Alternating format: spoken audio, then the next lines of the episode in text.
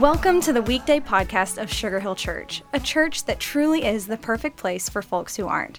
So, whether you're exercising, driving, meditating, or just hanging out with us today, thanks. Let's join Pastor Chuck Allen for an encouraging message. Thanks so much for that introduction, and thanks so much for joining me on today's weekday podcast, where I want to take you to the little book of Second Peter. And in Second Peter, we read where Peter begins his letter saying, This letter is from Simon Peter, a slave and apostle of Jesus Christ. I am writing to you who share the same precious faith we have. This faith was given to you because of the justice and fairness of Jesus Christ, our God and Savior. May God give you more and more grace and peace as you grow in your knowledge of God and Jesus our Lord. He goes on and says in verse 3 By his divine power, God has given us everything we need for living a godly life. We have received all of this by coming to know him, the one who called us to himself by means of his marvelous glory and excellence.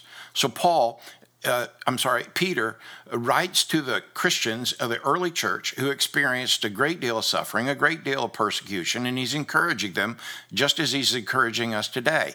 And in these two short letters that Peter writes, he's addressing faithfulness. But he begins his greeting with this humble spirit, referring to himself as a servant.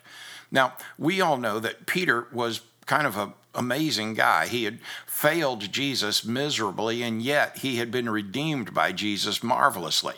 And when you look at the life of Peter, you begin to realize that at this stage in his career, he's begun to understand that his position in life as a follower of Jesus is truly a servant which is exactly what Jesus said in the Gospel of Matthew that anybody that would chase after him, if we wanted to experience his greatness, was we had to serve other people.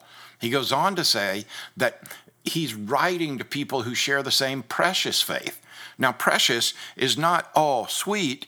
Precious in this original uh, verbiage is that this is something of great value. He's speaking of faith as something that we cannot function without. He's speaking to people who have this faith grounded in Christ Jesus as God and Savior. And he says, through Christ might you have more grace, and you might have more and more grace and more and more peace. And then he gives us this picture of why. Because you're growing in your knowledge of God and Christ Jesus. Now, friend, it's important for us to know that this knowledge is something that he unpacks as the Holy Spirit lives within us. Most of us have this time in which we think, you know, I don't understand the Bible. There's much of the Bible I don't grasp. I can't, so therefore I just don't read it. The challenge is that as a follower of Jesus, within you is the presence of the Spirit of God. And when we don't trust the Spirit of God to introduce us to knowledge of Christ Jesus, we are missing on one of the great powers of the Spirit of God. So I encourage you as you listen to this weekday podcast to, on a regular basis, allow the Spirit of God to teach you new things and direct you in new ways in which you can engage the scriptures, including listening and sharing this weekday podcast. But I would also encourage you pick the day of the month and read the corresponding chapter of the book of Proverbs. I've been doing this for years. Read a book, read a chapter of Proverbs, the book of Proverbs, and you'll read it through every month. Every time I read another chapter, I learn something else. There's something about the scripture where when we grow in the knowledge of Jesus Christ, the Spirit of God continues to infuse us with direction, with wisdom, with power. And as He does that, we not only grow in knowledge, we grow in love. And as we grow in love, we find it easier to walk with Christ.